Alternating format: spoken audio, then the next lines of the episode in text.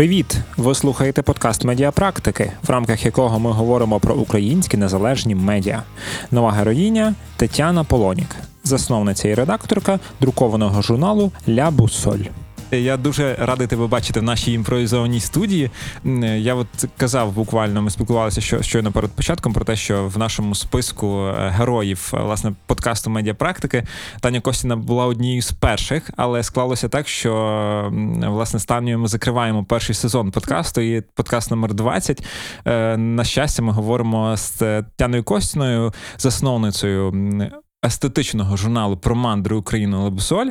Е, І це велике щастя поспілкуватися. Дякую, що ти знайшла час. Дякую, що запросив. Для мене це теж велика честь. В кожному нашому випуску, в кожному нашому подкасті, ми маємо стандартне запитання на старті: як е, ти дійшла до медіа? Чому ти дійшла до медіа? Ну, це довго довга насправді історія. Е, все напевно почалося з того, що у мене було була освіта, яка не дуже приносила мені е, якесь натхнення. Я закінчувала юридичну академію, і у мене була спеціальність прокуратура та слідство. Е, Чудово. Я стикнулася з практикою з, з усіма цими реаліями життя і те, як правоохоронні органи працюють. Зрозуміло, що для дівчини це якось ну занадто. От і вирішила, що треба прислухатись до себе і зрозуміти, окей, якщо не юриди... юридична практика, якщо не це, то куди тоді?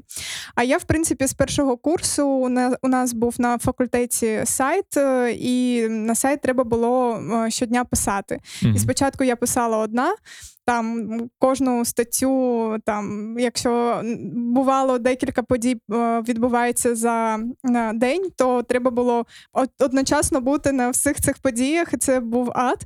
А потім якось е, в мене там повірило керівництво і каже: ну, давай ти собі там е, редакційну колегію там збереш типу, і будеш команду студентської так, газети, так, і будеш команду сайту. Угу, да, І будеш їм вже давати завдання. Так і в принципі відбулося, і все цей час я керувала сайтом, е, ну інформаційним сайтом нашого факультету. Іноді там писала на сайт е, всієї академії. І коли от я е, собі задала це питання, чим я хочу займатися, якщо не юриспруденція, то в принципі я мала відповідь. Я дуже хотіла писати, але я думала, що тоді я буду писати більш як ну таку літературу серйозну. Там у мене була мрія написати книжку, але потім ну, якось я відійшла від цього жанру і просто ну, вирішила, що я буду писати про подорожі, тому mm-hmm. що багато мандрувала Україною на той час, коли все це відбувалось у, у в душі, і якраз це наклалося а, на ті події, які були у нас у 2014 році.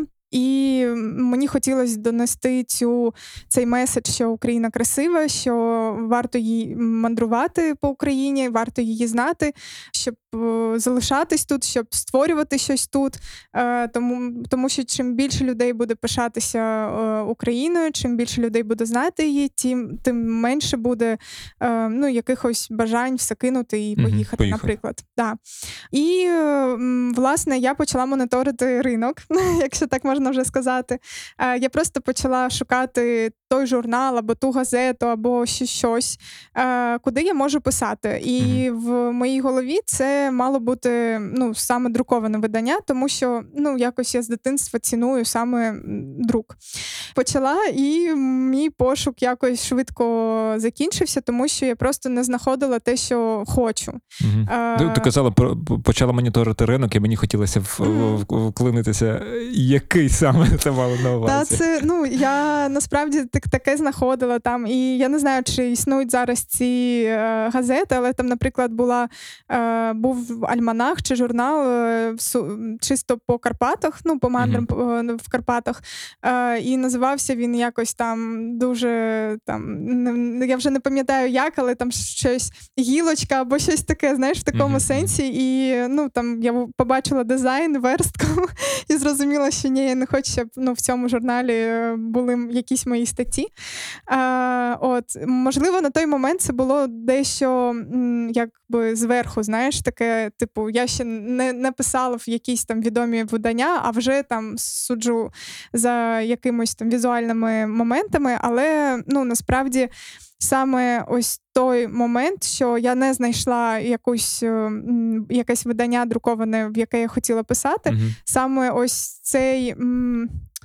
Якби Це, це була привід, прич- причина. так, так, привід, е, чому я захотіла е, створити Власне. нове, нове. Навіть не власне, а от просто м, щось ну, зовсім іншого рівня. Угу. Е, я думала, що може там я якось не знаходжу, але дійсно такого ну, в Україні не було. І ну, в принципі, там же такий шлях був, що я почала відвідувати там певні івенти, які е, там розповідали, як почати там свою справу, або як там почати соціальний проєкт. Ну і знаходила багато людей, які вірили, повірили в, в, в те, що я щось можу зробити для України, що е, в принципі ідея може жити і треба її втілювати. Е, і так, в принципі, після цих івентів там набралася хоробрості і е, зробила пост е, про те, що є така ідея, хочу писати про мандри саме у друкованому виданні, хочу його заснувати. Давайте разом.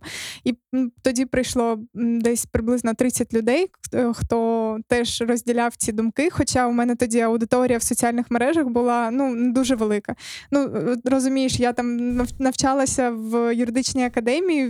Весь мій світ він крутився тільки в академії. І в принципі, ну на той момент, те, що от ці 30 людей якимось чином побачили цей пост, це дуже прикольно. Мгм. Ну я тоді така вау, кому ще це цікаво. І в принципі, це був такий момент, коли я думаю: окей, ну якщо не я одна вірю, і що там е, кілька людей, а якщо от 30 людей прийшли і вони готові щось допомагати, писати або там шукати, е, або адмініструвати, то це в принципі показник, і ну треба рухатись, треба створювати. Угу. Дивись, ми розуміємо, що цільовою аудиторією цієї програми, цього подкасту е, є молоді медійники. Ми ж інколи жартуємо між собою, що це медіа стурбовані люди. Тим, як ті, яким не байдуже власне медіа, це медіа-ентузіасти, журналісти, які хочуть стати м- медіа-підприємцями. Є два. Ключових підходів, ну чи часто ми це дуже зустрічаємо. З одного боку, є питання персонального зацікавлення, є питання персональної пристрасті. От в твоєму випадку ти відчувала, що щось хочеш зробити. Ти розуміла, що в принципі немає там в даному випадку платформи для того, щоб Мгм. це реалізувати, і вирішила там робити щось там власноруч. З іншого боку, коли ми говоримо про більш з такої стартап позиції, Мгм. то завжди йдеться про проблемоорієнтованість, про те, що ну класно е, робити те, що тобі подобається, але дуже часто те, що тобі подобається, може подобатись дуже маленькій частині Мгм. аудиторії, і треба приходити власне з цього іншого боку, з, з позиції пошуку проблеми і вирішення проблеми. Як ти на це дивишся? Чи, чи в- яка позиція твоя Я цього повністю погоджуюся. Ну не можна просто так взяти і заснувати медіа, тому що просто тобі цікава тема, я не знаю, раритетних автомобілів. Тому, в принципі, коли. Е, Створювався Лябосоль, він створювався саме як е, ну, велика мета, те, щоб люди почали мандрувати Україною і щоб вони не нехтували Україною. Ну, Мгм. показати їм, що тут класно. Те, в якій формі ми це створили, що це друк, це вже інша, ну якби річ, тобто це вже другорядна. Але на першому боці, е, на першому плані, е, це звичайно сама тематика. Звичайно, те, що сталося в нашій країні, це просто ну жахливо, що це сталося, але саме це поштовхнуло багато людей е, і дало їм зрозуміти, що в Україні десь є геп. Ну тобто, е, чому так сталося? Чому якби люди не єдині, так тому що ну дуже різні думки щодо е, однієї країни. І ми не політичне видання. Ми не ми знали, що ми не там не пиш, не будемо писати про політику або про щось таке. Але ми хотіли через почуття. Е, донести красу і донести те, що ми живемо всі в одній країні. Ось це якби основний меседж. І на, на той момент це була реально соціальна проблема. Ну і ми це- її бачили, ми її самі проживали. Тому, якби в нашому випадку, звичайно, ми йшли від проблеми, ну як, яка на той момент нам здавалась дуже критичною. Зараз все більш-менш здається, якби ну позитивним, тому що багато людей дійсно почали створювати свої проекти в Україні. Вони залишились, вони мандрують Україною. Е, я все більше в Фейсбуці бачу різних відгуків, що ось ми були там в Кропівницькому. Хоча ну там чотири роки там назад подумати, що хтось просто так поїде, поїде в Кропівницький. Ну це нонсенс, чесно, без мети якоїсь. А зараз люди пишуть: от ми прочитали, що ви там написали про дендро дендропарки про мільйон тюльпанів. Ми захотіли подивитись. Ми були там в сусідній області і вирішили заїхати. І ти такий вау, круто думаєш. Тому, якщо ми кажемо про молодих е, медійників, я б завжди спочатку багато часу е, приділила саме пошуку цієї проблеми, щоб медіа вирішувала цю якби проблему. Хай це буде інформаційно, е, але це теж дуже важливий вплив. Ми всі знаємо, що ну якби медіа велике е, значення в суспільстві має. Так, звичайно, тут і тут важливо розуміти також, що проблема це не винятково там якась ну там бідність, та так, а власне так. певні проблемні ситуації, скажімо так, ситуації, коли ми розуміємо, що щоб доїхати з Маріуполя в Ужгород, треба організувати собі фантастичний квест, і е, дуже важко, особливо літом. Але водночас також розуміємо, що з огляду на це е, мешканці умовного умовного Ужгорода дуже мало знають про Маріуполі і навпаки, і це проблема. Звідки перші гроші? Як власне, які перші кроки у процесі створення Лебусоль? Розкажи. Ну розказую, як все дійсно було. Я спочатку ну я бачила досвід різних е, організацій і бачила, що вони в принципі успішно фендрайзять. І думаю, та ну якщо у них виходить, то чого в мене не вийде. І я пішла до декількох е, спочатку організацій, кажу: ось така ідея. А нічого ще не було. Ну зовсім навіть макету не було. Просто от ідея, в принципі, не було верстки, але був макет як е, розбитий по е, темам, по рубрикам і по напрямкам. І якби казала, люди в принципі сприймали це, але так, щоб виділити гроші. І у мене не було досвіду як таких е, презентаційних, знаєш, навичок. І ну тому в мене не вдавалось це. Ну тобто вони вислуховували, вони там щось радили, але це не конкретні гроші, так щоб от їх взяти і заплатити за друк. Mm. А, І мені хтось, я вже не пам'ятаю хто, підказав, що є така платформа, краудфандинг. Я тоді взагалі про це не думала, що можна таким чином збирати. І порадили подати проєкт туди. Ми довго його готували, тому що це це спільно кошт переб'ю Так, це так? спільно кошт, біг ідея. Так довго готували, тому що для нас це ну якось все е, вперше все було. В той день, коли ми презентували там проект на платформі. Вже почали приходити там перші донейтс. І це нас дуже вразило, тому що у нас дійсно залишалося. Ну, ми собі самі самі поставили рамки. Тобто, ми заявили, що там до 1 січня ми хочемо видати випуск. І в нас були там деякі гроші. Ну, наприклад, там я відкладала стипендію, або там ну, хтось там у родичів позичав, чи родичі просто давали. От, все було докупи. І в нас залишалось 20 днів. І mm-hmm. був такий ризик, що ну хто нам, а ми поставили тоді ліміт, ну, 20 тисяч оголосили. Але ми тоді за 20 днів перевищили цей ліміт, і якби нам більше людей якби скинуло гроші, повірило в нас. І це було дуже влучно, тому що коли ми почали, коли ми знову прийшли до типографії і сказали, що все, ми можемо друкуватись, mm нам типографія каже, молодці, але ціна вже змінилася, тому що курс змінився. І ми навіть ті гроші, які були понад ну, ту суму, на яку ми розраховували, е, ми все одно там трішечки ще ще шукали. Але через те, що проект вже ну, про нього вже говорили, е, і він вже був на слуху, і його чекали в журнал, тому це було вже значно легше зробити. Uh, і ось нам допоміг в цьому краудфандинг. Uh-huh. Uh, в принципі, я знаю, що багато хто до цієї моделі uh, вже ну, якби я цю модель використовував з тих, хто от, з'явився після нас, ну з молодих медіа, як онлайн, так і друкованих. Тож, в принципі, ця модель дуже ну, дає добрий старт, якби. Uh-huh. Я цілком погоджуся, скажу, що од- слухачам скажу, що одна з наших попередніх розмов це розмова з Даном Бортніком, власне, е, е, лю- людиною, яка працювала на платформі спільно кошти. Власне, з ними говорили набагато детальніше про краудфандинг. Е, І один з важливих моментів в контексті краудфандингу це те, що це дуже прикольний тест ідеї. Тобто ти одразу розумієш, чи потрібно це аудиторії. А це одна з ключових, один з ключових моментів в процесі створення медіа через те, що якщо ти створюєш щось, ти маєш створювати для людей, а не для так, себе. Так, звичайно. Це, до, до речі, нам теж допомогло, тому що багато було коментарів е, ну, різних там щодо і оформлення, і щодо тематик, і щодо подачі матеріалу. Е, багато уточнень, як Мгм. це буде. І, наприклад, те, що ми самі не продумали, е, якби люди своїми коментарями нас е, е, якби Ну, давали, да, да, давали наштовх, е, в якому руслі думати.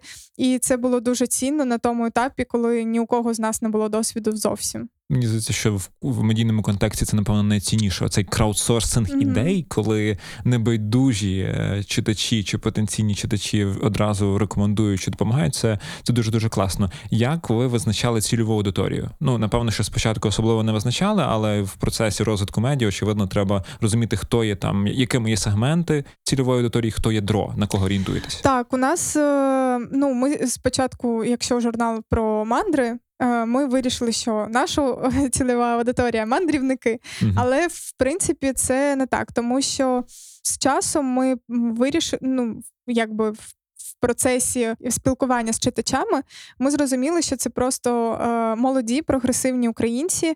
Частіше за все, вони є засновниками своїх проєктів або просто там ініціатив е, чи св- свого бізнесу маленького. Тобто, це та маса, яка е, якби робить зміни. Ну, Мгм. якщо Такі так Чейнджмейкер, Так, так, словами. так. От вже мандрівники вони якби підпадають в другу категорію, і ті, хто насолоджуються просто естетичним е, там доторком або фотографіями, або от просто їм подобається, що журнал стоїть у них на книжковій полиці. Це вже якби зовсім третя аудиторія. Тобто, в принципі, журнал став цікавим. Ну, ми себе обмежили, те, що це будуть тільки мандрівники, а виявилося, що е, а цільова аудиторія значно якби ширша. Мгм. От ми стараємось не думати і не оцінювати е, цільову аудиторію, типу жінки від 18 до 25, Але якщо навіть казати про вік, то середній вік читача нашого це 27 років. Мгм. От це в принципі прикольно, тому що коли ми починали, там нам було по 20 років, зараз там по 24, по 25. І, в принципі, е, і читач е, зростає з нами, Мгм. і читач, вже е, який доросліший за нас, він стає якби нашим читачем, якщо так можна сказати. Два питання: одне дуже конкретне і коротке, друге абстрактне і довге. Скільки номерів в журналу станом на сьогодні ви вже видали? 14. Чотирна- Зараз та, вже обговорюємо 15. Е, Скоро буде таке напів, Так, напівкругла, напів, напівкругле число. Е, Є дуже багато, в як- якщо знаєш, я згадую завжди слово полівар. У мене перша асоціація це IT, там про те, як, Мгм. як борються, ну чи сперечаються, що краще аутсорс чи просто Мгм. продакт. Але в, в, в контексті медіа чи в контексті друкованих медіа є ця велика історія про те, що print is dead, Угу. про те, що принт помер чи принт помирає. Як ти взагалі на це дивишся з позиції 15, майже 15 виданих, е, виданих журналів? Ну, дивись, е, що я можу сказати. В нашому випадку випадку дуже грає тематика. Ну тобто, наші читачі реально чекають кожного випуску. І в нашому, ну. Ми себе називаємо нішевим е, виданням, е, і мені здається, що нішеві, нішеві видання вони не помруть, тому що читач е, купляє не е, світову франшизу, як це у глянця, а, він покупає у певних людей контент, який він е, полюбляє. Ну тобто, ми якби знаємо, що саме цей контент, саме цей стиль оповідання так любить наш читач. Він знає, що там будуть е, фотографії, які йому подобаються, і це стиль, верстка, тобто йому зручно читати, йому зручно дивитись, йому зручно тримати, йому приємно тримати.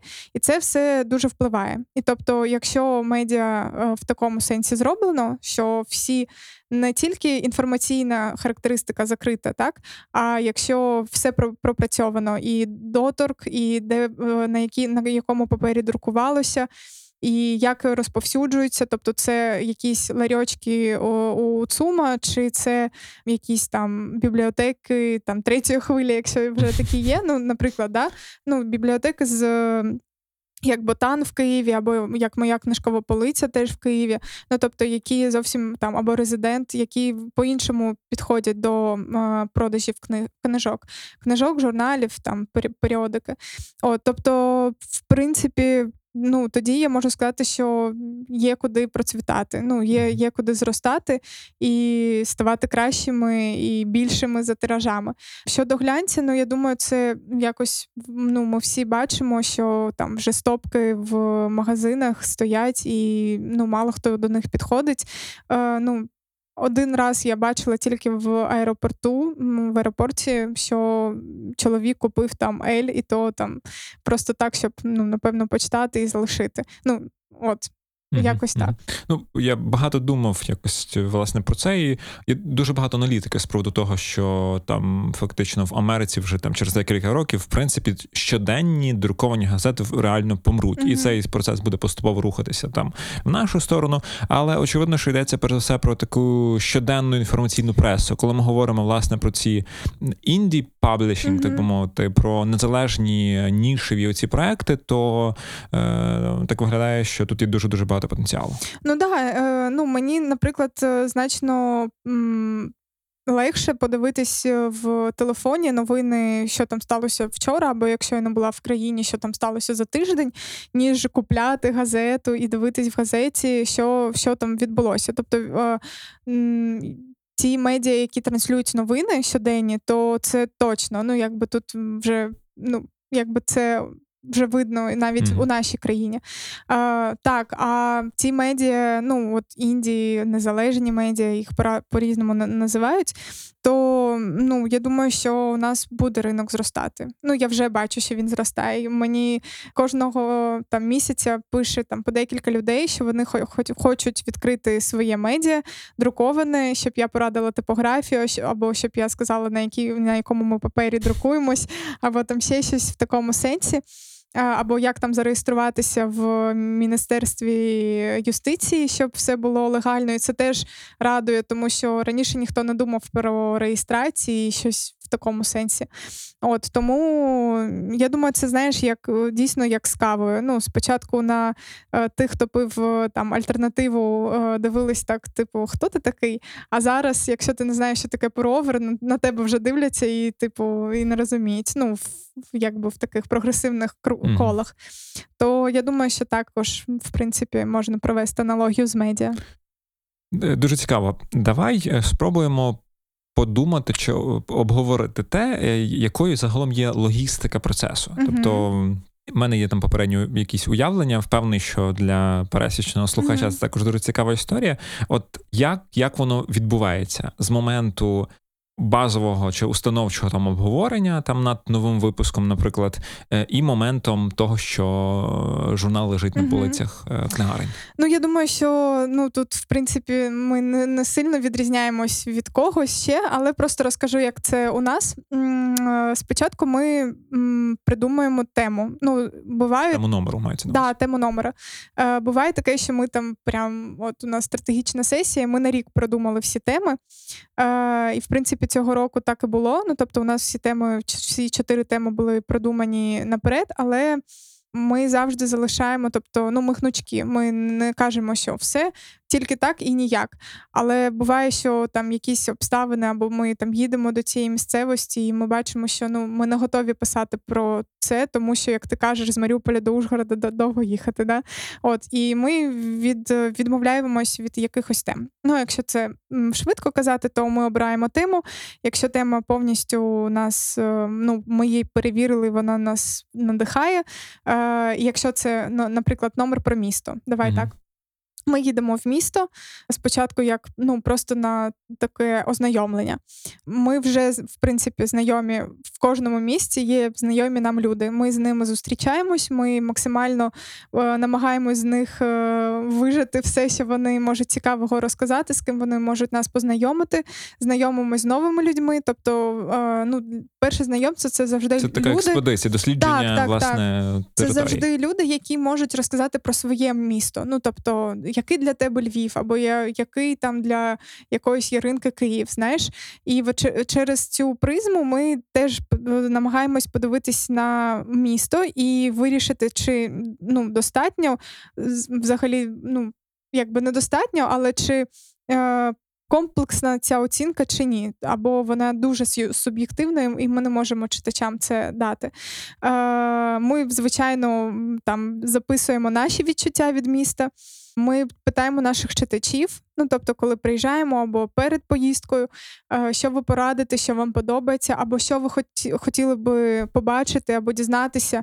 Ми можемо провести якесь дослідження, там перевірити. Ну, кажіть нам.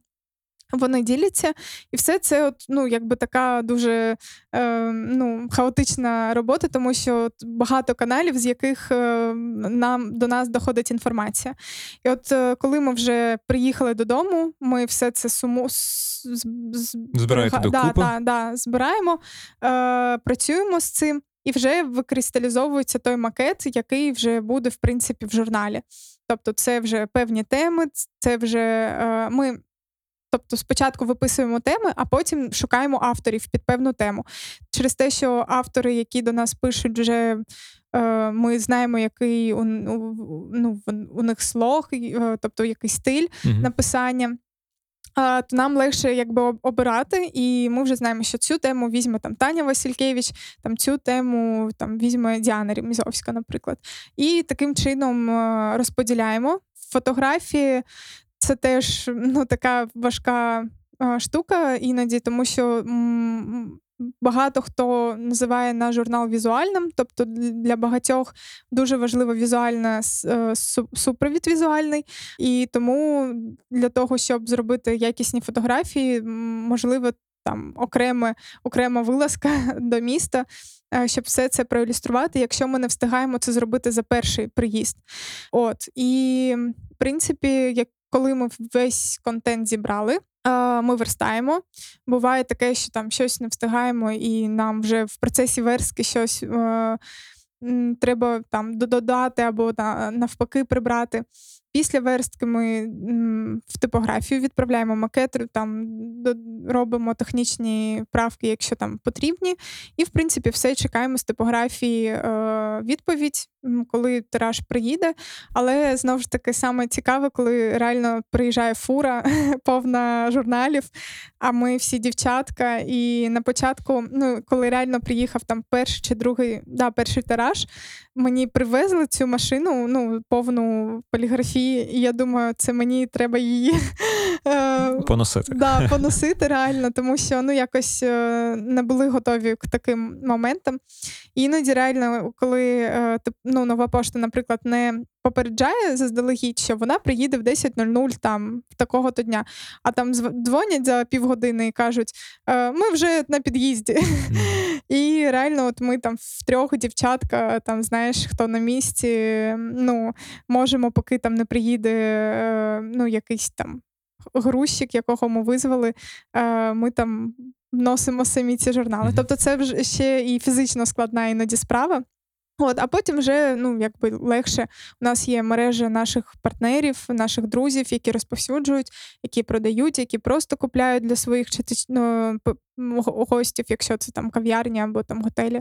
І ми їм вже відправляємо точечно. А весь е, запас він у нас є е, офіс, який якби зберігає всі тиражі, які там е, поступово продаються. Угу.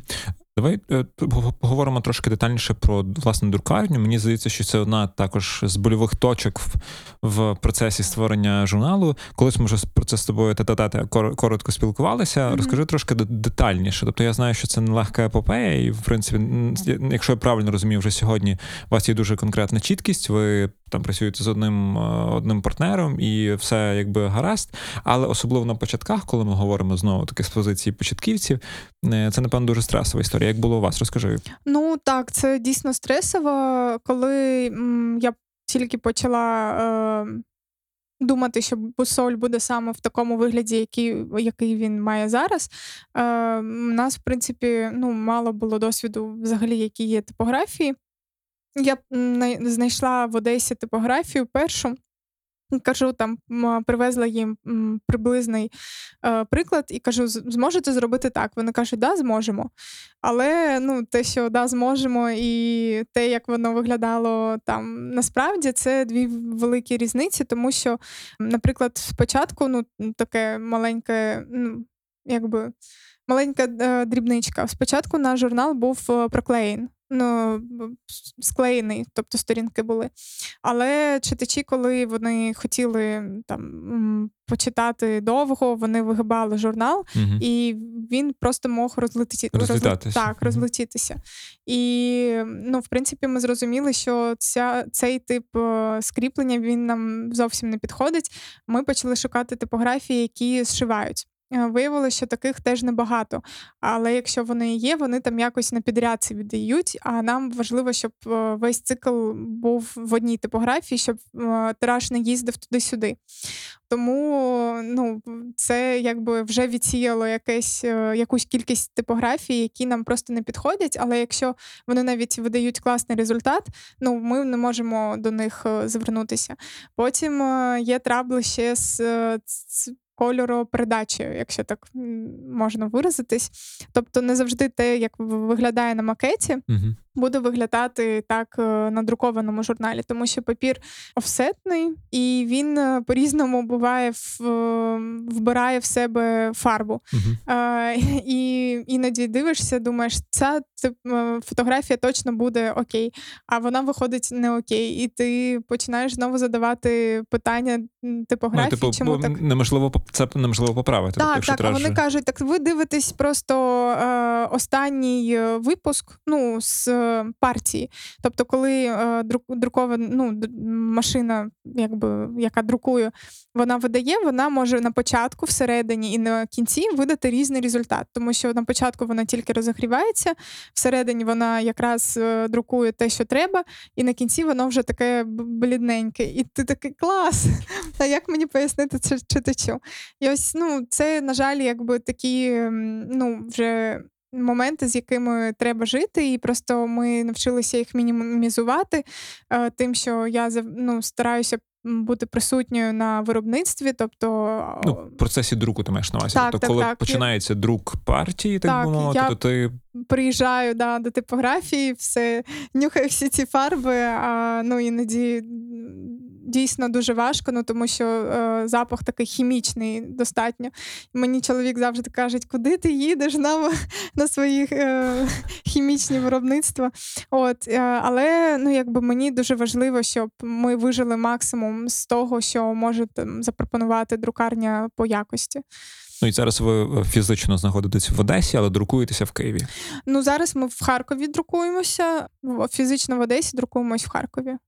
Цікаво, нелегко, але цікаво, я впевнений. Е, давай поговоримо е, ще про команду. Ми згадували вже декілька компетенцій mm-hmm. в процесі там опису того, як це у вас відбувається. Розкажи, скільки вас зараз і хто чим займається?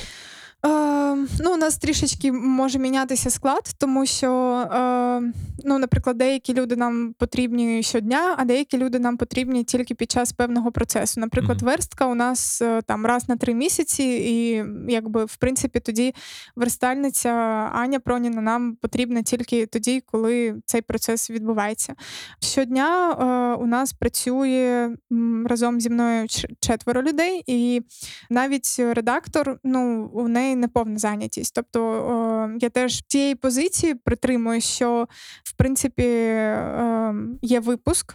Є редакційна робота, і ну, якби два місяці у нас приблизно йде на е, дистрибуцію, на замовлення, на продажі і на все інше. Це такий хвилеподібний процес. Так, тобто є питання, так, що так. на максимальній включеності є питання відносно спокою. Так, от на максимальній е, включеності це е, ну, 8 людей. І, е, а так, що не менше, це четверо. Четверо людей. Ну і це ж розумієш, це е, знову ж таки це без авторів. Ну, якщо брати до уваги авторів, е, які вже конкретно пишуть або фотографують для журналу, то приблизно це ну, 30 людей. Ну, Мгм. в кожному випуску є. Ці 30 людей це волонтери, чи це люди, яким ви платите кошти? І в принципі, це давай цим запитанням Мгм. перейдемо до наступного Мгм. важливого і великого питання грошей. Як взагалі з позиції фінансів вигля- виглядає процес створення журналу? Так, е, відповім спочатку на перший. Тут е, навіть не 50-50, тут 90% волонтери і 10% ми можемо залучати платних авторів, коли ми розуміємо, що ну, у нас не вистачає компетенцій. Чому волонтери? Це не тому, що там, ну, в принципі, з фінансами в друкованих медіа завжди не все. Ну, Із так, фінансово в медіа не завжди не все легко, але так, так, так. Але все ж таки е, просто люди дійсно горять. Багато з них мають просто основну роботу. Вони мандрують і вони м, бачать перед собою як теж мету ділитися. І ми раді, що наші е, шляхи тут е, перетнулися, і що ми можемо як платформа для е, розповсюдження якихось вражень, досвіду бути якби для таких мандрівників. Тому, в принципі, це перша категорія. Є ще категорія молодих, якраз журналістів або фотографів, які ще тільки-тільки почали там або починають свою кар'єру або шлях. І якщо нам підходить та якість, яку вони нам пропонують, то ми залюбки е, і друкуємо е, і оповідання, і есе, і фотографії, тому що частіше е, ну, ті, хто звертаються до нас, це дійсно дуже талановита молодь, і ми завжди для себе відкриваємо такі нові таланти, знаєш. Мгм. І дійсно багато з них там через там декілька років досягає якихось. Певних цілей, до яких вони йшли, там і мрій навіть, і це дуже круто. Тобто, ти дивишся, ким починала людина, і от зараз вона вже фотографує для там світового бренду, і ти думаєш, вау, ну молодець, круто. От а щодо другого питання, щодо фінансів, уточни, будь ласка. Ну от скіль... з якої кількості грошей Мгм. і з якої кількості тиражу ви починали? Давай з цього розпочнемо. Е, ну, ми коли збирали кошти, ми збирали сугубо на тираж. Ну, Мгм. тобто, і це була м, така, можна сказати, помилка, тому що я зовсім якось не подумала, тому що ми всі горіли, і я не подумала про команду, що команді теж е, щось потрібно. Можливо, ще через те, що ми були студенти, а якби ну що там потрібно студентам, знаєш? Стипендії цього Так, достатньо. так, так. От і тому е, я в принципі не прорахувала це цю статтю, а вона. Ну, на сьогодні вона дійсно велика. Ну, тобто, якщо порахувати, наприклад, е, там я не буду називати конкретні цифри, але просто щоб поставити. Якщо порахувати, скільки у нас уходить коштів на команду, Мгм. ну тобто гонорари, е, заробітня платня, і скільки коштує тираж, то іноді на людський ресурс, ну тобто на зарплати, потрібно більше ніж на тираж. Ну тобто, це знаєш до того, коли люди кажуть: ну окей, у вас там дорого- дорогий папір, але ж не настільки. Ну тобто ніхто не бере до уваги, що є постійна команда, яка дійсно працює, і ну якби яку потрібно винагороджувати, і яка не просто так це робить.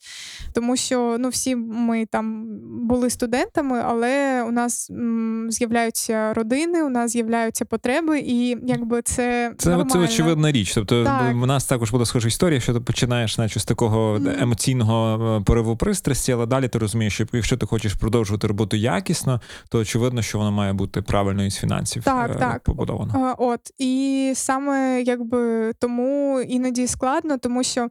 Коли, наприклад, виходить випуск, і коли добрі продажі, а ми повністю зав'язані на продажах, ну тобто це наш єдиний е, основний канал е, монетизації, е, продаж самого журналу. То, звісно, ну якби у нас є фінансовий поток, і ми себе почуваємо ем, ну якби спокійно. Але коли знаєш, там є такі якби мертві періоди. е, періоди. Да. Наприклад, от дуже дивно, але літо для нас завжди е, ну, якби таке не дуже. Активне, то я не знаю, з чим пов'язано, або люди їдуть, або їм не до цього, або кошти на щось інше витрачають. Але, наприклад, осінь і зима це просто от наше, наше все. Ну тому що це подарунки, а журнал часто купляють як подарунок, е, тому що, можливо, менше люди проводять часу на вулиці і більше вдома, і хочеться щось почитати е, і надихнутися, тому що ну, погода частіше восени не дуже так. Тобто я зв'язую це з цими якби емоційними станами. От і.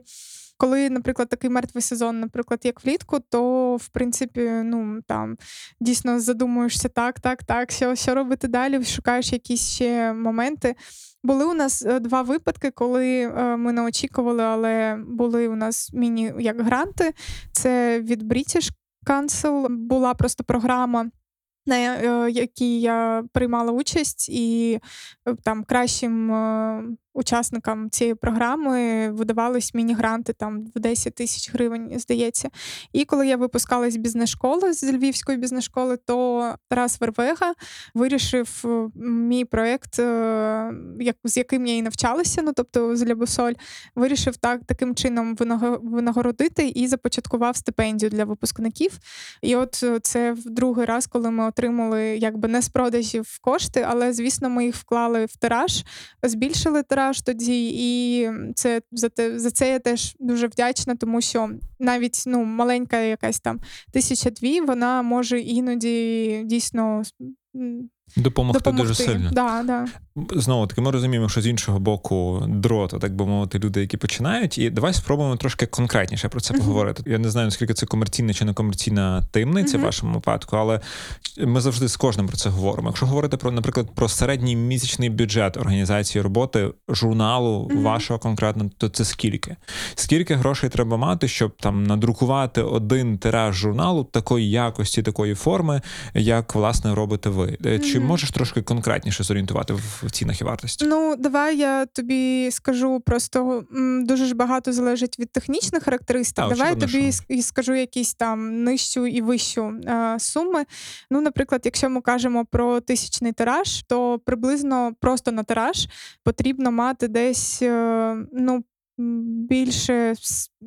Від 90 тисяч до 130. Десь приблизно ну, в, в такому роз, е, Ну, в такому так, таки велика, так, Так, би мовити, так. ціна. І це ми говоримо про е, величину, таку, як конкретно вашого журналу. Ну, величину, якість паперу, кількість сторінок це приблизно така сума, так? Ну, приблизно так, але це теж чому я ще даю таку е, гілку, тому що е, всі типографії зав'язані на курсі, тому що папір е, з-за кордону йде.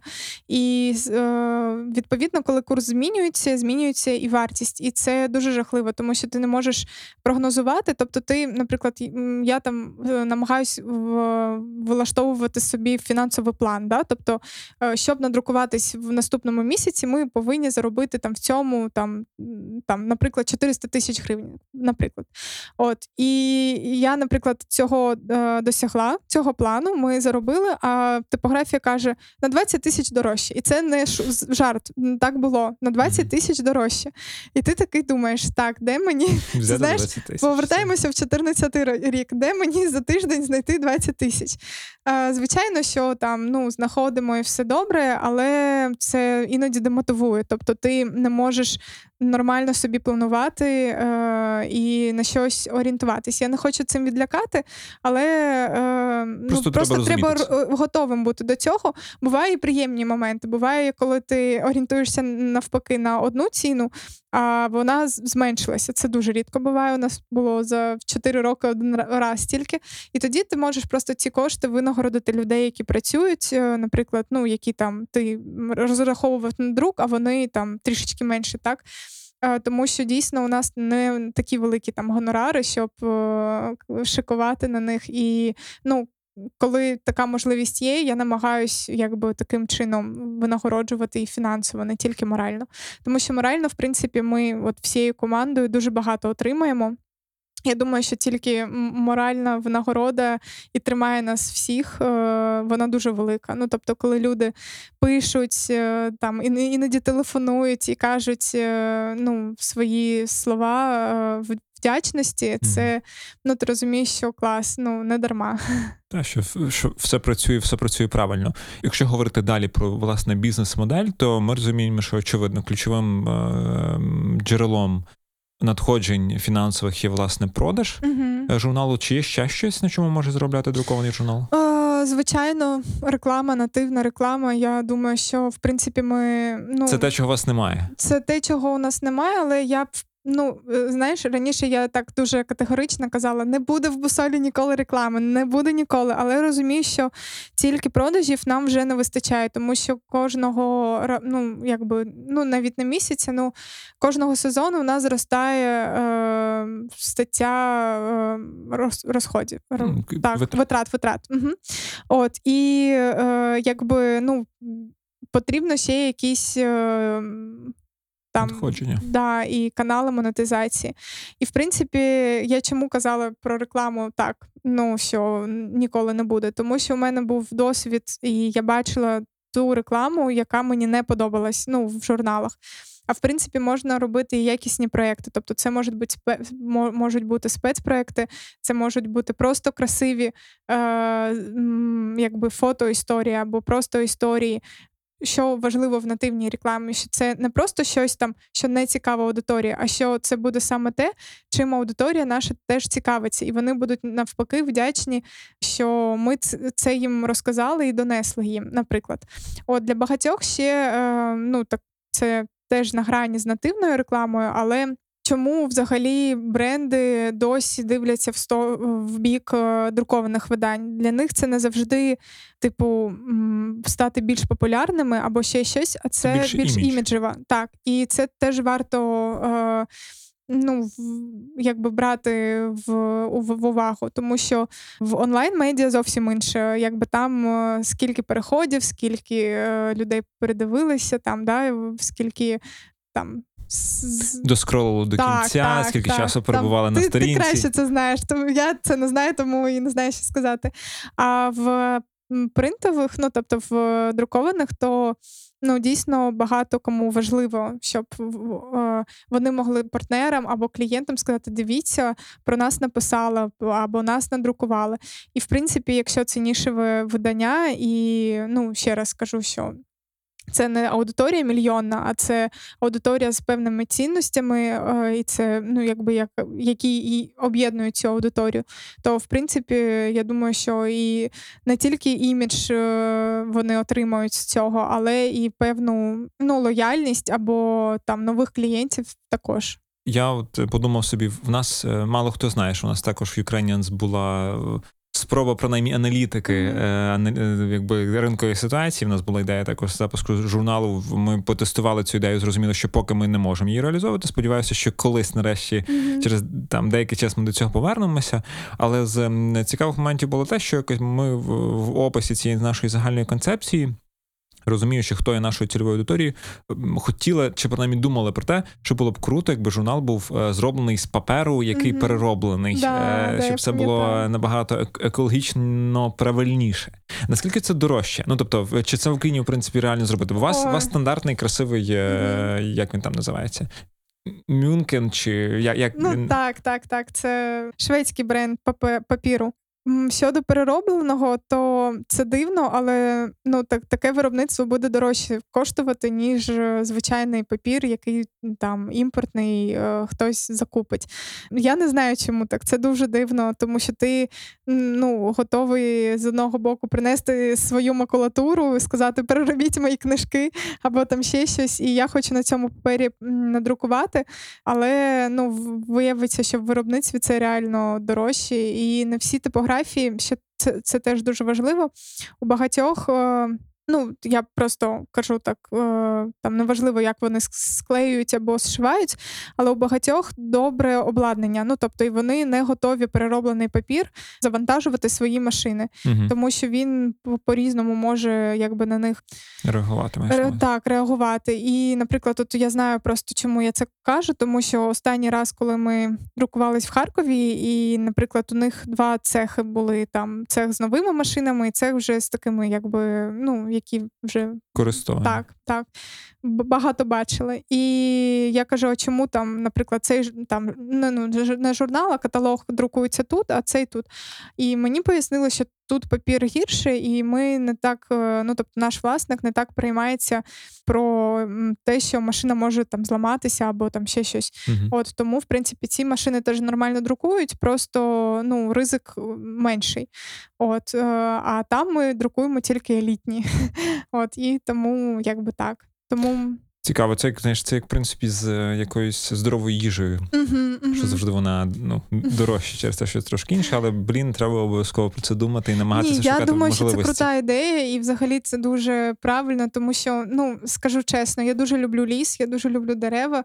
Я мрію якось е, не знаю, побудувати будиночок і жити в лісі, всіх запрошувати до себе в гості. І тому я дуже ну кожного разу, коли ми друкуємо новий тираж. У мене десь там йокає, знаєш, що, типу, скільки ж це дерев?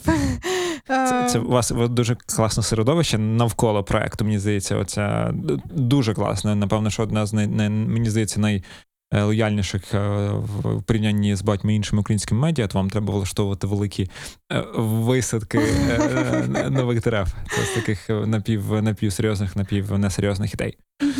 Дуже часто з огляду на фінансову кризу е, чи фінансові виклики, які Мгм. зараз є в медіа, е, медіа створюють якісь інші паралельні проекти. Тобто є розуміння того, що в команди є певні компетенції, Мгм. чи є там вміння і досвід на конкретному ринку. Відповідно, команди думають над тим, яким чином ці самі вміння, е, досвід і знання використовувати в інших контекстах. У вас є схожа історія, у вас є окремий такий підрозділ. я Не знаю, це, це окрема організація, яка робить дуже схожу роботу. Розкажи про це, що це і- чому це. А, насправді, да, я дуже люблю цей новий проєкт е, через це, через те, що там все набагато зрозуміліше. Це проєкт пункт е, і це бюро корпоративних медіа. Тобто одного дня до нас звернувся наш друг, у якого е, є мережа. Кав'ярень і кондитерських Make My Cake в Одесі, і каже: Таня, от я дивлюся, в наших е, ну, закладах е, читають Лябусоль. А я е, хочу, щоб читали щось наше, от щось про Make My Cake. Я кажу: ну клас, давай зробимо. І в принципі з цього і почав, почався пункт. Ми дійсно зустрілись. Я думала, що Олег тоді жартує, що він не серйозно, але він ну, на повному серйозі хотів щось власне, якесь мед... ну, на медіа. Він я думаю, що він тоді сам не розумів, що це має бути, а, і якби чекав якихось моїх е, пропонувань. От і. Ми зустрілися, обговорили, ми все порахували, е, їм все підійшло. І ми, от е, паралельно з Бусолем, почали з тією ж командою робити е, солону карамель. Це перший наш корпоративний журнал для компанії. Згодом я зрозуміла, що дуже складно, коли одна і та ж команда і над Бусолем працює, і над комерційними, тому що тексти дуже різні. Ну, тобто, в Бусолі ми стараємося писати дуже літературно, е, навіть оповіданнями, есеями, а в корпоративній сфері треба більш чіткіше. І через те, що велика різниця от між навіть стилями, е, іноді трішки ну, складно організувати цю роботу, і одних і тих же людей там їм казати одне, а в іншому в цей же день казати інше, що тут добрий текст, тут поганий, хоча ну розумієш. Та вони і... І, в кожному іншому контексті вони по іншому працюють. очевидно. От я зрозуміла, що так ну не не, не дуже нормальна ідея, і просто е, створила окремо якби команду, яка працює саме над е, корпоративними виданнями, і вони вже спрацювалися. І спочатку ми робили це довго, тому що ну це теж нова для нас була е, ніша, але зараз вже якось дуже класно йде. Я нещодавно був в Одесі, і заходив в Impact Hub Одеса, uh-huh. і я так знаєш, дивився всякі різні цікаві цікаві е, там газети, книжки. Uh-huh. Спочатку дивлюся Impact Guide uh-huh. Одеса. Е, зроблений в пункт. Е, потім я дивлюся, якісь такі великі красиві газети лежать. А це як виявляється минулорічні так, звіти від, про да, звіт. те, що відбулося в, в хабі головний редактор і лінк на пункт Тетяна Полонік. І я скільки в тебе таких проєктів вже? Скільки ви вже зробили їх? Ну, десь 10 проєктів, напевно, що ну, може трішечки більше. Просто буває, знаєш, то чому я зараз не можу так конкретно порахувати. Є дуже різні пропозиції. Ми про це ну, на сайті пункту теж говоримо, що ми можемо не тільки там повністю зробити, видати, надрукувати і віддати вам. Частіше звертаються ще просто як консультація. Ну, Наприклад, е, у компанії є вже всі, хто може це робити. Ну, тобто, і автори є, і дизайнери є їм просто не вистачає якогось там вищого е, куратора, який зможе це організувати, поставити на рельси, і і щоб це запрацювало, і вони змогли видавати це потім самі. І буває, що мене просто от запрошують як таку людину, яка все налагодить. Як конс- консультанта, типу, так, фактично так, зовнішня. Так. Яка налагодить і далі все от піде вже своїм е, шляхом. Це теж цікаво, е, і ну це якби менше часу займає, і якби я максимально ефективна в такому випадку, тому що, наприклад, коли ти працюєш над е, повністю під ключ, ну тобто ти контент створюєш і верстку, і там шукаєш типографію і.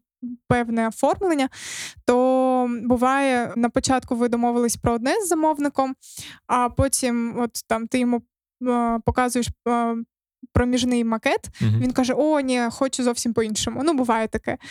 І ти, ну, якби там кажеш, що ну ми ж домовлялися там про те, про те. Ну, тобто, це іноді стресово дуже. Ну, тобто, треба мати стрижень, щоб е, цьому ну, якби довести до кінця mm-hmm. саме те, як ви вирішили, узгодили. Е, звичайно, ми мож, ми багато вносимо правок, і це нормально, але не повністю кардинально міняти там концепт, наприклад. О, Тому це якби цікавий проєкт. Чому Impact Hub? Тому що просто з Impact Hub багато чого почалося, і в, в Бусолі теж, тому що ми якраз та перша зустріч з 30 людьми якраз відбулася в Impact Hub, тому вони дуже якби ну люблять, я думаю, мене і запрошують е, при такому кожному шансі. При різних можливостях. Так, Але можливостях. повертаючись власне до питання про бізнес-моделі, mm-hmm. мені здається, ну і це напевне, це вже не є якоюсь дуже великою особливістю чи фішкою. Навіть ми можемо поглянути на багато не надто великих незалежних наших е, українських медіа. То вже в багатьох е, медіа є оці підрозділи. Вони в кожному по-різному не називаються. Навіть ну в нас є, наприклад, Storytelling Studio. Mm-hmm. Тобто, це також дуже схожа історія. Тільки у вас є компетенція в тому, щоб створювати хорошу хорошу хороший друкований продукт, е, хоча я знаю, що у вас є не лише друковані uh-huh. штуки, але в нас є компетенція в е, створеннях е, історій, історії людей, історії організацій. Ми також створюємо контент фактично назовні, але uh-huh. не всередину на на сайт, а назовні. Це дуже прикольна Можливість в ситуації, коли ти розумієш, що продаватися складно, але водночас ти можеш е, далі продовжувати. Це не дуже добра історія з цієї позиції, що фактично тоді е, в такій комбінації дуже ймовірно, що цей другорядний е, комерційний напрям стає прибутковіший ніж основний. Ну так і є насправді. Але але все одно очевидно, це це хороша штука. Ну, розумієш, використовувати можливості. що як я можу це пояснити? Якщо б е, з'явився пункт, можливо, морально дуже важко було б тягнути бусоль. Ну тобто, коли, наприклад, ну це така теж таємничка, яку я там знає команда моя, але не знають інші. Я можу по три місяці зовсім не виділяти там собі як е, власниці. в, так, так. Ну, тобто, Мгм. і коли, наприклад, е, я знаю, що там зараз у нас проблеми, і я точно там найближчі два місяці не буду бачити фінансову винагороду, ти теж трішечки ну, втрачаєш мотивацію. Я ну не з тих людей, яка ну хочу брати у чоловіка всі гроші світу. От і я почала. Ну, якось рухатись і думати, що я ще можу. От і саме завдяки пункту Босоль і живе. Ну розумієш, в плані моєму моральному е, якби спокої. Е, от Так, я, я чудово тебе розумію. У нас, в принципі, доволі схожа історія, скажімо так. Хоча цим, напевно, не можна пишатися, але просто це треба Мгм. прийняти. Ми розуміємо, що є виклики в контексті заробляння грошей у медіа. Тут е, е, одна з головних штук це те, щоб не сталося так, щоб починаючи так, ну, якби з проекту, який дуже близько до душі, ти переходиш в комерційний і Мгм. займаєшся винятково ним. Але в принципі, в принципі, це абсолютно нормальна історія для перех- перехідного етапу. Мгм. Тобто, в моменті становлення, в моменті е, в ситуації, коли ти розумієш, що є компетенції, ти можеш продавати їх таким чином далі розвивати, розвивати проект. Це абсолютно нормальна історія, і це набагато краще і правильніше, ніж просто. Закінчити все Ну, так, і, так. І, і розчаруватися. Е, Скажи, будь ласка, якщо ми говоримо про український ринок, власне, Мгм. оцих е, не швидких, а таких повільніших, скажімо так, е, друкованих журналів, то наскільки він конкурентний? Хто хто ці інші гравці? Наскільки їх багато? Є гравці, деякі народжуються і зникають. Ну, наприклад, е, розкажу історію. Ну, можливо, там він ще не зник повністю. Ну, у нас була на початку ще Бусолю шеф-редакторкою Інги Газелян. Ми багато з нею чого почали, і якби до п'ятого чи шостого, а нав- навіть до сьомого випуску ми разом дійшли. І потім ну, Інга відчула, що в принципі може ну, і сама щось робити. Не буду казати, як це було якби мені, як там людині, яка пройшла весь шлях. Це було е, ну, зараз я це спокійно го- говорю, але тоді це було ну, якби не дуже спокійно я це сприймала. Але вона молодець, вона почала видавати свій журнал. Він називався Фіш. Він теж був друкований, він був інший, ніж Бусолі. Це було добре, тому що ну, було дуже глупо використовувати всі ці м, прийоми, там, методи, які ми використовуємо в Бусолі. І, в принципі, ну, мені подобались її там три. Три випуски, якщо я не помиляюсь, які вона випустила. Але ми от е, час від часу зустрічаємося, там питаємо, як у одна одній справи. І ну от е, Інга казала, що блін, ну важко, важко в друкованій сфері, і вони перейшли якось на digital варіант, тобто вони е, зверстали четвертий, здається, випуск повністю онлайн. І зараз я не чула новин. Є класні, мій один з фаворитів це Куншт. Це журнал друкований про науку. Взагалі, титани, молодці, так популяризувати науку і так стильно. Ну, у мене просто обладую стоя, стоячи. От е, є дуже милий і класний. Теж видавничий друкований проєкт е, Гарбуз, це журнал для діточок. Ну, тобто, бачиш, в принципі, є якби. Я не скажу, що ми конкуренти. Ми з Кирилом, Устиною, ми всі Просто ринку нема, тому й е, Ну, складно бути конкурентом. Так, от і навіть якщо він був, ну то я не знаю. Ну якби у нас настільки якби цінності такі, ну що в принципі ми один одному допомагаємо. Ми можемо звернутися про по поради. Ми навіть з кунштом якось думали зробити якісь сумісні матеріали, ну тобто перехресні. Е, Там просто у них були. Організаційні зміни, і просто на той момент не е, вийшло, але я досі хочу щось таке зробити, тому що ну, молодці. Може, через те, що я дуже ну, далеко від науки, е, і мене, це дуже захватує. От є, ну якби просто у цих, наприклад, у гарбуза, у куншта немає реклами, це точно е, знаю. Є ще Plateful, це, якщо не помиляюсь, Луцьк видає. Там є реклама, але вони милі. Ну, типу, вони приємні, якби ну, якогось е, відторгнення від них у мене зовсім немає.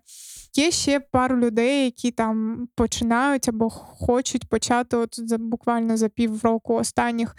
Подивимось, навіть от зараз ми з тобою у Дніпрі, і зараз от тут нещодавно вийшов друкований проєкт про як гід по містам. Ну і перший випуск це Дніпро. Подивимось, як, би, як буде далі, тому що вони цілий рік не могли видатись. Ну, там були то фінансові проблеми, то юридичні проблеми, і якось щось не виходило, але от вийшло, і ну от бачиш, в принципі, воно якось йде. Ну тобто, щось з'являється, це теж важливо, тому що якщо б ми там одні з кунштом і з гарбузом існували, ну це не дуже хороший знак. Так, але в будь-якому випадку, дивись, ми навіть десятку не назвали. Не назвали і так. я згадую як, от, якийсь давній пост Вахтанга Кіпяні в Фейсбуці. Він, Мгм. е, типу, журналіст, історик, е, телепрограма на в нього своя історична правда називається.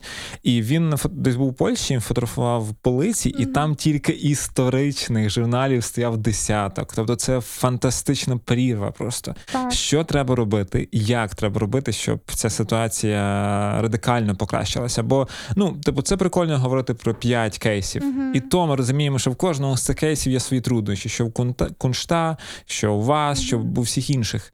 Але блін, це означає, що ринок ще фантастично великий, але водночас це також питання. е, Чи, чи нема грошей на ринку, що ніхто не робить? Ну розумієш, чи, тут не, не, наскільки нема грошей, скоріш за те, що м, це ж, ну, якщо ми там кажемо, на- наприклад, навіть про піраміду Маслоу, це ж не потреба першої там ланки, так? Тобто це така більш духовна проблема. Це, це більше потреба. вітамін, говорячи Так, з так. стартап-термінами, І, ніж в принципі, ці, е, ну, тут треба знайти, знаєш, якщо ми просто кажемо про е, фінансову спроможність читачів, тут просто треба знайти, е, по-перше, ціну, ну, якби, яка буде підйомна для читача, як, якому потенційно цікаво. Ну, і якому не, теж, а там прям цікаво-цікаво. От, і я думаю, що ті, у кого є гроші, просто до них треба правильно достучатися. Ну тому що не всі можуть знати, не всі можуть там шукати тебе в інстаграм. Е, А у нас, наприклад, ну ми частіше там щось про, про себе кажемо в інстаграм, ніж там виходимо в офлайн якісь е, події. От тому таке. А ще у мене є момент, от як достучатися до ринку і як розширити ринок. Мені здається, що велика ще місія якраз на книжкових магазинах, на там тих же кав'ярнях, щоб не купляти для своїх гостів там Космополітен. Ну не я це дуже дивно. Я дружу з е, редакцією Космополітен, але ну я знаю, що у них дуже великий. Е, велика аудиторія онлайн, тому я якби можу це сказати, наприклад. А купляти там нішеві, да, незалежні видання, е, і це буде якби екологічніше в плані атмосфери. Тобто воно в ті, кав'ярні, які з'являються, воно якби органічніше вписуються. Там ті ж готелі, ті ж аеропорти, е, е, літаки і таке інше. Тобто, мені здається, що тут ну, такий комплексний підхід, е, і тут просто треба пояснити це ще от власникам всіх цих. Закладів, що ну come on, давайте підтримуємо наше вітчизняне, незалежне, ніким з політиків не підтримуємо ми, от е, ніж там якби щось інше, де багато реклами. Ну, Мгм. я, якби такі думки. Це не те, щоб там 100% так і треба робити, але я думаю, що якщо будуть визнавати е, своє і пишатися своїм е, ті люди, які мають контакт до аудиторії, то в принципі буде зміни і будуть рухи. Угу. Цікаво, дивись, якби ем, ну вже з через. е, Якби от зараз знову ти вирішила, можливо, ти маєш такі плани, ем, е, вирішила стартувати новий проект, друкований, е, власне, медійний, то яка би це була тема? Які іншими словами, розуміємо, що слухають люди, от які теми, яка тематика, на твою думку, найперспективніша? Ну, от зараз все розкажу, і потім хтось зробить це першим. А, жартую, але мені, от е, хай не ображається гарбузи Устина, але мені якось не знаю, може, в силу віку або в силу того, що е, багато у мене. м, Знайомих, у кого з'явились маленькі діточки, мені здається, що зовсім в рамках подорожей така нерозкрита трішечки тема. І мені б е, хотілося щось от подібне до босоля робити, але для маленьких дітей, е, щоб е, вони з малку в Звикали до, Да. до, до красивого, до, до красивого, так, і бачили, яка велика Україна. Тому що ну, от я пам'ятаю свої, наприклад, навіть ну, це вже я ну, якби велика була, але там уроки географії в школі, так? Там ми, ми все по текстам вчили. Там навіть ну, картинок не було в, в підручниках, а там ну, мені хотілося бачити, як виглядає там Хортиця, мені хотілося бачити, як виглядають Карпатські гори. Ну, тобто, тим паче, що у дітей набагато більше розвинуте е, саме візуальне сприйняття, ніж текстове. І мож, можливо, щось таке. Є пару ідей для книжок, насправді. От, і мені хотілося б спробувати себе ще ну, в цій ніші, саме самій видати, ну тобто, як сам видав. Але ну не знаю, треба ще попитатись тих, хто в цьому має багато досвіду, тому що все ж таки є різниця між книжками і журналом, тому що журнал періодика, і люди чекають, і знають, і звикають, а книжки це вже трішечки інша тема. Але знаєш, є і книжки корпоративні, і у нас навіть був е, було замовлення ну, в пункті саме на корпоративну книжку. От тому Це дуже також наша історія, власне, сторітелінгової Так. студії. Це дуже е, я впевнений, що цікаво і буде набирати е, популярності. Але знову таки, якщо говорити про перспективні тематики, перспективні ділянки, в яких, на твою думку, є сенс спробувати, то це які? Да, дивись, мені, наприклад, не вистачає чогось про здорове. Ну, це я кажу як людина, ну якби свої суб'єктивні думки. Е, про здоровий спосіб життя, ну тобто про їжу, про вегетаріанство, про от, щось таке. Тому що, наприклад, ну я от читаю там деяких блогерів, але ну я не хочу це читати в інстаграмі. Я хочу, щоб хтось мені потудився і зібрав це в одному, якби там медіа. От тому, що багато дійсно проблем у людей через е, неправильне харчування, і я думаю, що в, в наш е, якби в наш час це дуже актуально. Що ще? Це якби моя ідея. Я думала робити газету, але зараз трішечки призупинила цю ідею, тому що є багато справ. Я б щось хотіла зробити. Я тобі здається казала про домашніх е, тваринок. Ні, не казала. Ну, у мене є такий незакритий гештальт. Я дуже хочу допомагати безхатченкам, ну, тваринкам, у яких немає домівок, але у мене ще не, не ті фінансові надходження, щоб знаєш, там кожного місяця ту суму, яку я дійсно вважаю, якби. Яка може щось змінити в притулках е, для тварин, щоб ну я поки не можу її виді- виділяти. Я думала таку модель е, зробити щось про домашніх тварин, ну тобто, чи газету, ну щось в такій формі, тому що газети теж є дуже стильні. Ну тобто, подивитись те, як в Сингапур друкує, наприклад, газети, взагалі там космос. Ну дуже дуже красива верстка і зовсім інша культура. Ну тобто там газети читають, і це дуже класно. А у нас це. От це дійсно помирає, ну, газетна культура, щоб вона теж може була якоюсь там особливою і писати е, різні історії, типу як е, Юра Марченко, знаєш, пише про свого мопса. Мгм. От в, в такій і жартівливій е, сфері, і плюс якісь там.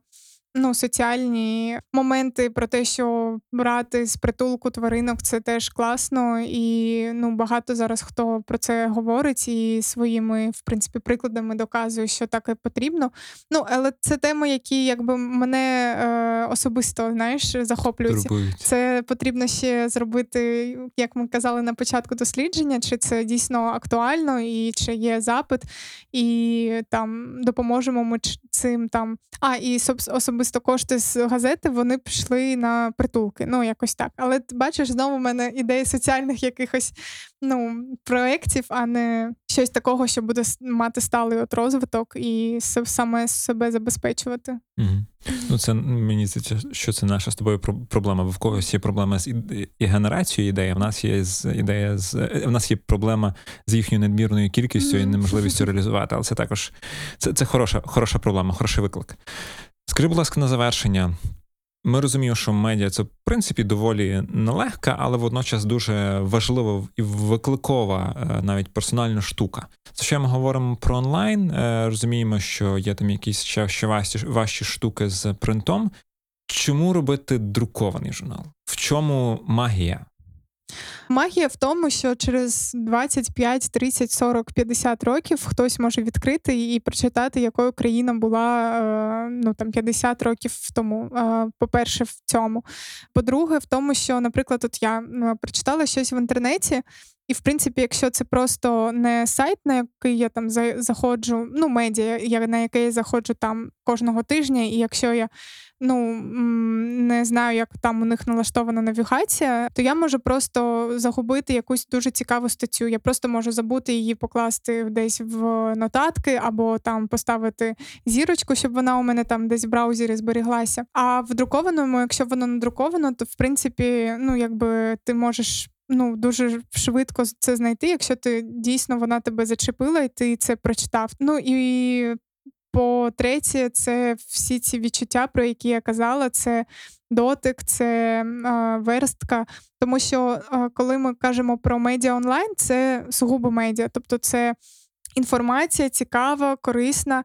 А коли ти кажеш, коли ми кажемо вже про е, друковане, то це на перетині такого мистецтва ще, тому що те, як ти розташуєш текст, люблю дуже казати, що ми маємо розташовувати фотографії так, ніби робимо виставку.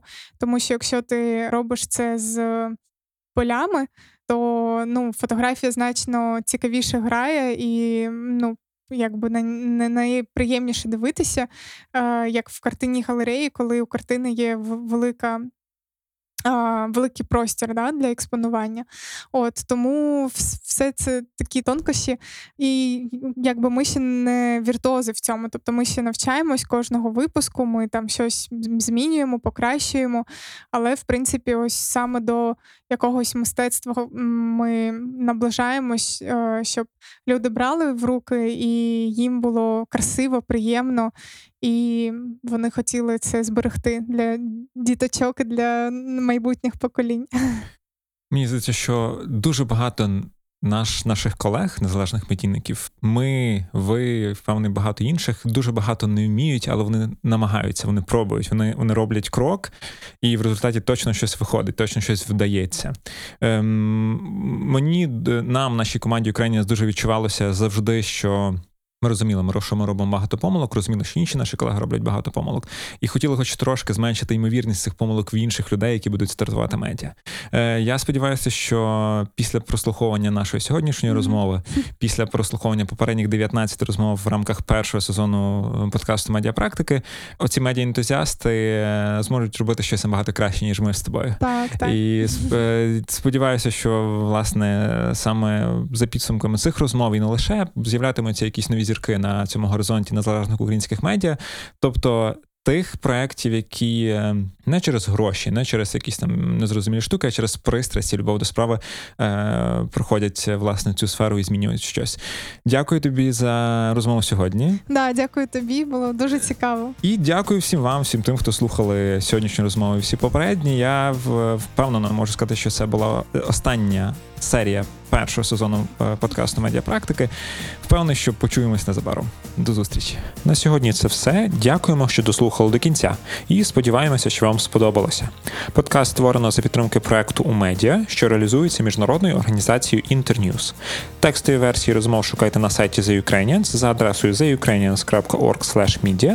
За оновленнями слідкуйте на сторінці Медіапрактик у Facebook, а також підписуйтесь на подкаст у SoundCloud та iTunes. Почуємося. casa.